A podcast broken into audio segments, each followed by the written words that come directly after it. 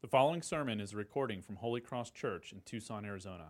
For more audio and information, please visit holycrosstucson.com. We're going to read today from Luke chapter 2, starting in verse 1. You can follow along uh, with me in your Bibles. Uh, Luke chapter 2, starting in verse 1. In those days, a decree went out from Caesar Augustus that all the world should be registered. This was the first registration when Quirinius was governor of Syria. And all went to be registered, each to his own town. And Joseph also went up from Galilee, from the town of Nazareth, to Judea, to the city of David, which is called Bethlehem, because he was of the house of, and lineage of David, to be registered with Mary, his betrothed, who was with child.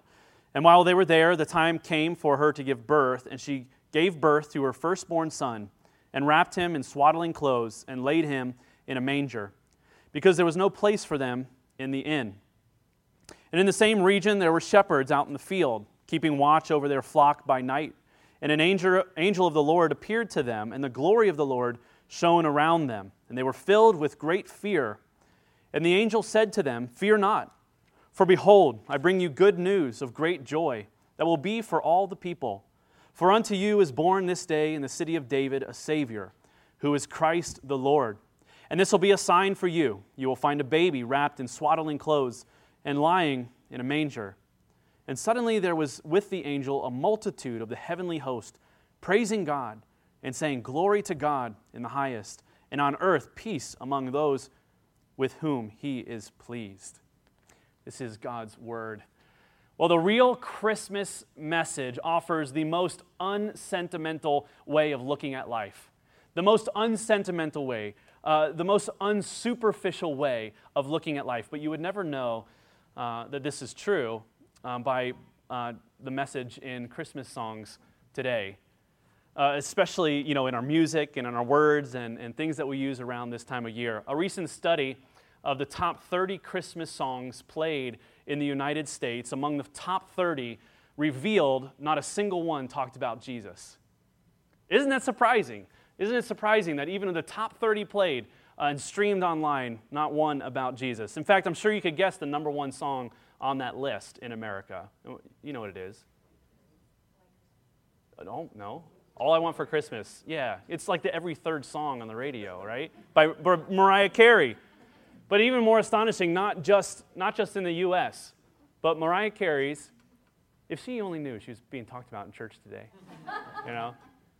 All I Want for Christmas is the number one most played song in the entire world. Isn't that something? Every single country, every single country that has music streamed online has Mariah Carey's All I Want for Christmas as the number one song, with the exception of two countries in the whole world Denmark and Iceland. And that's only because their radios are frozen and they don't play any, any music. And number two on the list so it doesn't get any, it doesn't get more encouraging as we go. The number two on the list is Last Christmas by Wham. How, how, what, what a sad state of affairs we live in. And before you think, well, Christmas has changed and, and Christ has been taken out of Christmas and so much has changed in the past 50 years, well, guess what the song most played by people over 65 is?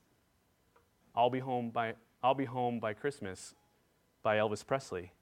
Same exact song, just a different singer. I hate to tell those over 55 even, because it's even the most popular song for those over 55, that Elvis is your generation's Mariah Carey. So hope that makes you feel good. Our kids' favorite song. What's our kids' favorite Christmas song this time of year? I mean, I, wish I could tell you that it was Hark the Herald Angels Sing or Joy to the World. Uh, no, it's the song I'm Getting Nuttin' for Christmas. Have you heard that? You know, our daughter, our youngest, comes to us and says, Mommy, they're not getting nothing for Christmas because mommy and daddy are mad. yeah, you better watch out. Yeah. No. Top 30 songs, not a single one about Jesus. You know, with music, there offers um, an alternate meaning of Christmas. Uh, where world over, Christmas is being celebrated. Uh, and yet there are two different offerings for what it means. And that's what we see. We also have words, not just music, but we have words that have alternate meanings, especially this time of year. Words like peace and joy and faith and hope. And once a year, these words uh, become more accessible to an enormous audience where they wouldn't any other time of the year. Once a year, and one season in the year, most of the world is thinking about these words, talking about these words, and, and reflecting on their meaning. And it can seem so very sentimental, so superficial. But Christmas is the most unsentimental, realistic way at looking at life. The Advent, this Advent season, in this series, we're going to reflect on, on what Christmas truly is. What it is, what, what does it mean that Christmas has come?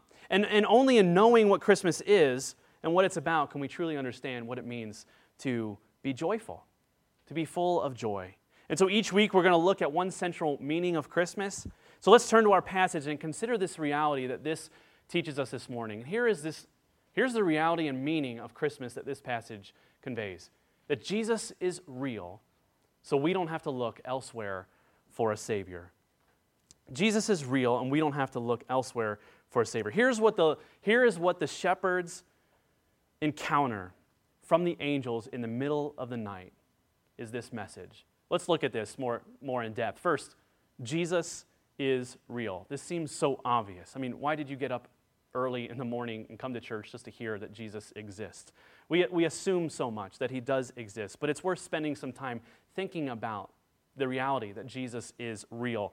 No one knows about the birth of Christ at this point. Uh, the angels come and bring this uh, message to, to the shepherds.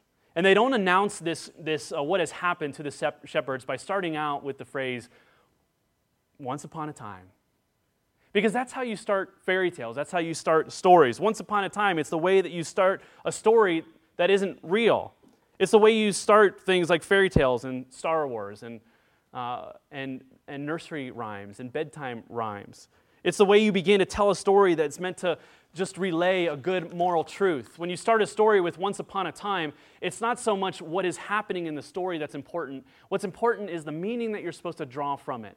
It's supposed to teach some kind of uh, moral or ethical standard for how humankind is meant to live in unity and virtue together. But the story of Christmas is much different than a once upon a time fairy tale. The story of Christmas is not good advice for how to live. It's good news to report what is actually being what has actually happened. The angels say, "I bring you good news of great joy that will be for all the people, for unto you is born this day in the city of David a savior who is Christ the Lord." Such detail is given. Where we would be such detail was given where he would be found, what he would be wearing, the make and model of his crib. I mean, isn't this interesting? They, what the details that are shared, the time of, of the year, uh, who was leader of, uh, and who was governor over the place. I'm often surprised when I go to make Christmas cards and want to put a really meaningful and heartwarming verse on a Christmas card that talks of the incarnation and of the Christmas story. And maybe you're surprised in this as well, but it's really hard to find one verse or two verses that you can just go to that is really poetic and beautiful that you can just put on a coffee mug for Christmas. I mean, there's one, and it's probably this one. For unto us is born a, a, child in the city of David, a Savior. For us, a Son is given. And beyond that, have you ever read the, the Christmas texts? I mean, they're, they're, they're not very poetic, they're not very heartwarming. There, there's, there's no sentimental one liners that you could put on a coffee mug. Why not? Of the, the biggest miracle that has ever happened, of God becoming a man, the incarnation of, of God Himself, of Jesus Christ coming to earth, being born of the Holy Spirit, of something of such magnitude, why don't we have more texts, more scriptures talking about it in a warm, heartfelt way?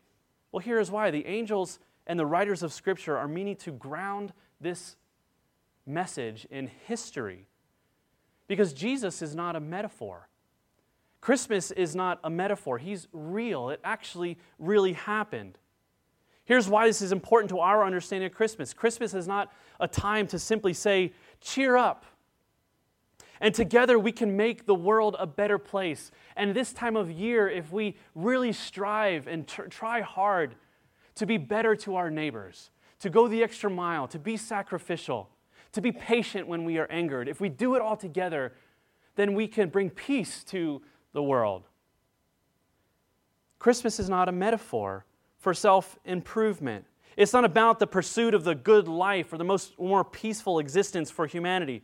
Christmas might be the only time of the year that the world over says with a smile on, the, on their face, we can save ourselves. It's the only time where the whole world comes together and says, Be the change that you hope to see in the world. It's the only time where we smile and say, He is risen. Oh, wait, that's a different holiday. But you, you see, it's the same thing on Easter. We say, He is risen, so be happy. Live your life different.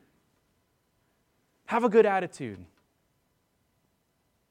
We act like the message of the angels is good advice for how to live and not good news for what has happened. Advice is counsel about what you and I should do. But news is a report about what has already happened. And the reporting in Scripture of the birth of Christ is surprisingly non sentimental. It is surprisingly factual. It is surprisingly dry. It is surprisingly just information about what has happened because the angels are reporting news. They're reporting what has happened, and it's very good news. Christmas is reported news. We know that Christmas happened. We know that Jesus is real. We know that Christmas is not just a conduit for a good message and a good metaphor for being a better person. We know that something really happened in a specific place at a specific time. He was wearing specific things and he was placed in a specific kind of crib. And we know all these things. So we know that it happened, but so what? What does that, what does that mean? Jesus is real, and Christmas tells us that it, he is real. But why? Well, we've already mentioned it. He is real so that we don't have to look elsewhere for a Savior. The angels do not say, Jesus has just been born. So if you have a pen and paper, here's the things that you need to do. They don't say this. Rather, they say, I bring you good news of great joy for unto you is born this day in the city of David a Savior. In other words, they're saying, because it is true, because this thing has actually happened, it means good news for you. And it's going to make you very, very happy. And what is that good news? You can stop. You can stop striving. You can stop trying to save yourself because a Savior has been born for you. You can stop looking elsewhere for trying to be that person that you want to be in order to be pleasing to God or to others. Something has been done, and because this thing has happened, it's going to change your whole life and the way that you look at the world forever. God has come to save you. That's the message. God has come to save you. And so you don't need to look anywhere else for a Savior. I would argue that many churches and definitely other religions, when they talk about salvation, they understand it primarily as good advice and not so much good news. Even Christian churches, when they talk about salvation, it sounds more like good advice than good news. And oftentimes it's easy in this story, we jump too quickly to the moral of the story. Okay, here's what the angels did and the shepherds did. So, what's the moral of the story? It's easy to say we have to listen like the shepherds listen, so we need to hear God and listen to his word. We have to hurry like the shepherds hurried, and we need to be good witnesses and faithful witnesses and go tell people about Jesus. We have to be joyful like the shepherds were joyful and exceedingly joyful.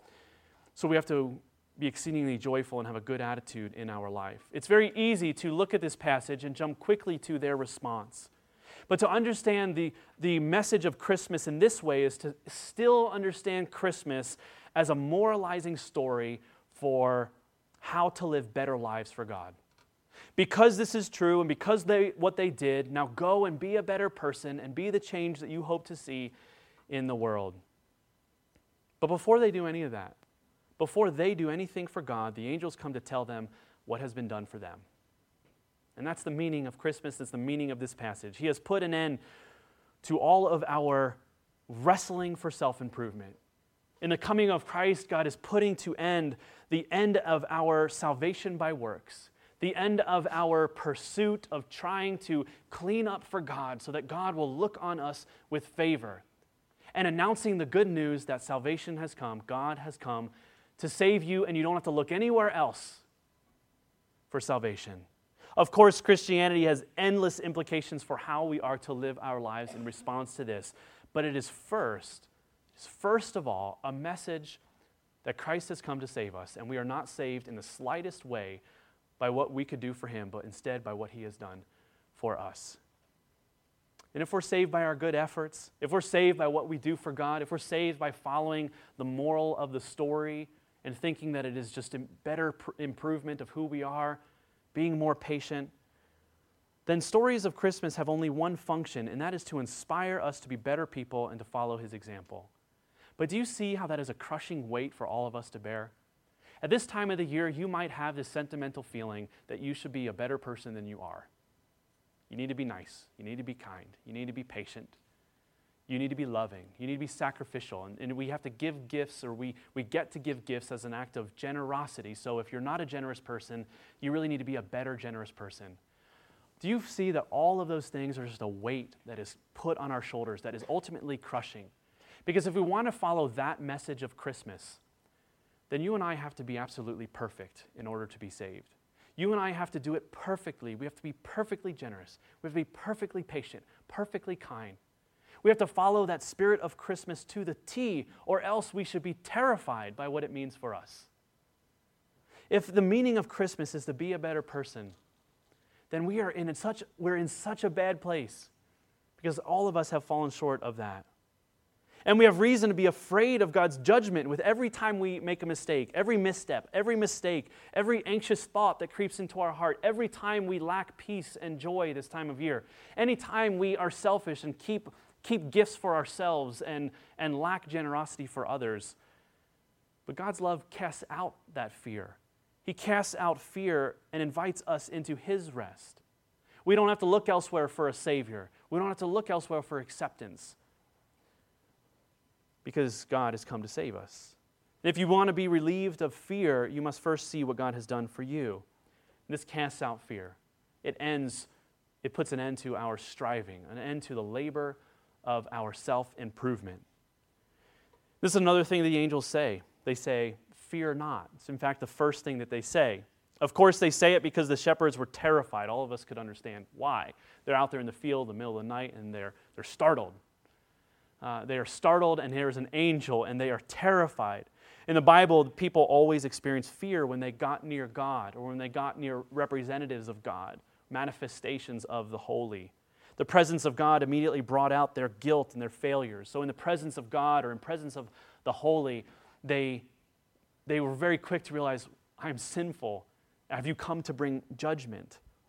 But because Jesus is born, we don't have to be afraid. We don't have to be afraid of God's rejection because of our sins. We don't have to be afraid of failing. We don't have to be afraid of losing control of our lives. Because Christianity is not about self improvement. Christmas is not about self improvement. Joy that lasts not just in December, but joy that is given and lasts throughout the year. And I believe it's possible that we've underestimated the, the presence of joy that Christians are to have in their lives. We think that joy is somewhat of a bonus for the Christian life. Don't you know what I mean? It's like, well, of course, Jesus saved me, and that is such a good blessing in life. And if things go well, and if I'm lucky, I'll also be happy. I'm thankful that God forgives me. And if I'm lucky, I'll actually enjoy the life that He's given to me. And we see that joy is like this, this, this, this thing that we have to pursue, but not all people find. Joy is this thing that we have to seek after. It's the icing on the cake, it's not the real purpose of our salvation. And most people aren't joyful. We think of it as a bonus. But joy, joy is a word that has become synonymous with optimism or happiness. And some people just aren't optimistic. Some people are just real, realists. Some people just know too much. Mature adults don't have the luxury of being joyful because we know too much. You ever felt that kind of cynicism? We know better. But let me show you the joy that is in Christ, the joy that is in Christmas. Now, looking at John 15, um, verse 11, we see Jesus here talking to his disciples in the final 24 hours of his life on earth. And he says, These things I have spoken to you, that my joy may be in you, and that your joy may be full. Jesus says these words in the context of his final 24 hours alive. He is going to the cross and he tells them why and what it means and what, uh, by what he's going to do. He's telling them the good news of the work on the cross for them. And he says, The reason I'm telling you all of this, of what I've come to do, and the reason I'm telling you what I'm about to do, and the reason I'm telling you about what awaits for you, is so that you would have joy and that your joy would be full. He is saying, if you really understand what I've done for you and have come to do for you, you will, will find the fullness of joy will, will come into your heart and overflow into your heart into every area of your life. No matter what happens to you in your life, this joy will not be shaken from you. It will not be taken from you. If anything, it'll only increase in you the more that you understand it and grasp it, and the deeper it gets into your heart. And even death itself will not be able to take away your joy. Now, remember the message of the angels at, the, at Jesus' birth when they said, I bring you good news of great joy. I want you to pause. I want you to ponder this. Ponder it as Mary pondered the meaning of Christmas, the meaning that she would, she would carry and give birth to a promised Savior. Think about what this means. Consider what was said of Jesus of the first 24 hours of his life on earth. We see the reason for our joy. Consider what was said of Jesus in the final 24 hours of his birth. He gives us a reason for our joy. Joy, Jesus is conceived in joy. He is brought forth into the world in joy. He possesses joy. He dispenses joy. He produces joy in us, and He is our joy. The first day and the last day of Jesus' life reflect the same emotion. Isn't this fascinating?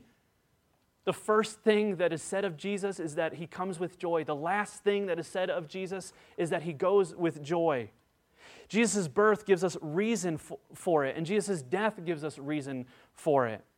The angels are saying, Look, if you want relief from searching for your answers, if you want relief from searching for an end to your labor of self improvement, of God's approval, the answer is what just happened Jesus has been born. And Jesus says virtually the same thing. Look, if you want relief from searching for the answer, you want relief for searching for an end to your labor for trying to please God through your own merits, the answer is found in what I'm about to do and will do. You and I can never come to God. And so God has come to us. Christmas is the beginning of all that Jesus had to do to save us. He is the beginning, it, it, Christmas is the beginning of this plan of giving us full joy in God. Joy is the reason Christ came. It is the reason he lived a perfect life. Our joy is the reason that Christ died. Jesus will go to the cross to stand in our place, to pay the penalty for our sin, to take what we deserve. And if we believe that, yes, I believe that God has died for me, and I hope that we have joy, then you're believing in a, a different kind of Jesus. If you say, I have full joy in my life, but I don't believe that Jesus has died for me, then your joy is not real joy. What Christmas says is that we have joy because of what God has done. In fact, that's why we say Merry Christmas. Uh, Merry is actually another synonym for joy. We don't just walk up to people and say, Merry, happy, cheerful. We say Merry Christmas because we are telling them why we should be joyful. We, we actually have to explain why. Merry Christmas, even saying that, we're saying Merry because of what Christ has done. Even that greeting, even that proclamation, even the proclamation that Jesus is born, the angels don't just came and say, Guess what? Jesus is born, and then they leave. They say, Jesus is born, and what this means, it means for your joy. Joy, Christmas is the cause of our joy. We express it in joyful hearts. And Jesus did not experience joy because he didn't know enough. Jesus didn't experience joy, or he, he, he didn't experience joy because he was uh, a wishful thinker, because he was optimistic. In fact, Jesus experienced full joy because he knows it all. His joy was not a result of knowing a little, his joy was a result of knowing everything. It's easy as Christians, the more that we know about the brokenness of the world, the more that we see, the more grief that we experience, it's easy to, to see our joy being diminished and knocked down every single time something horrible happens. But don't you see that Jesus' joy was unshakable? And he promises, he says, I am conceived in joy. I possess joy. I dispense joy. I am joy. When we have Christ, we have unshakable joy. He was born not once upon a time. He really broke into existence to accomplish salvation for us so that we would not have to look anywhere else for it. We would not have to look anywhere else for our joy, our satisfaction, our security. We would not have to look anywhere else for the hope that we desire. We wouldn't have to look anywhere else to find satisfaction for our deepest longings, our deepest longings and hopes in our hearts. He really broke into existence, and we begin to enjoy the joy that comes from resting from trying to save ourselves, even today. This is where faith comes in to believe that what He has done is real, that He really existed, that He really exists today, He is alive today, that He lived the perfect life, that He went to the cross for us. Death could not hold Him. He rose from the grave in triumph over sin. We begin to believe that Jesus is the end of our striving for God's approval.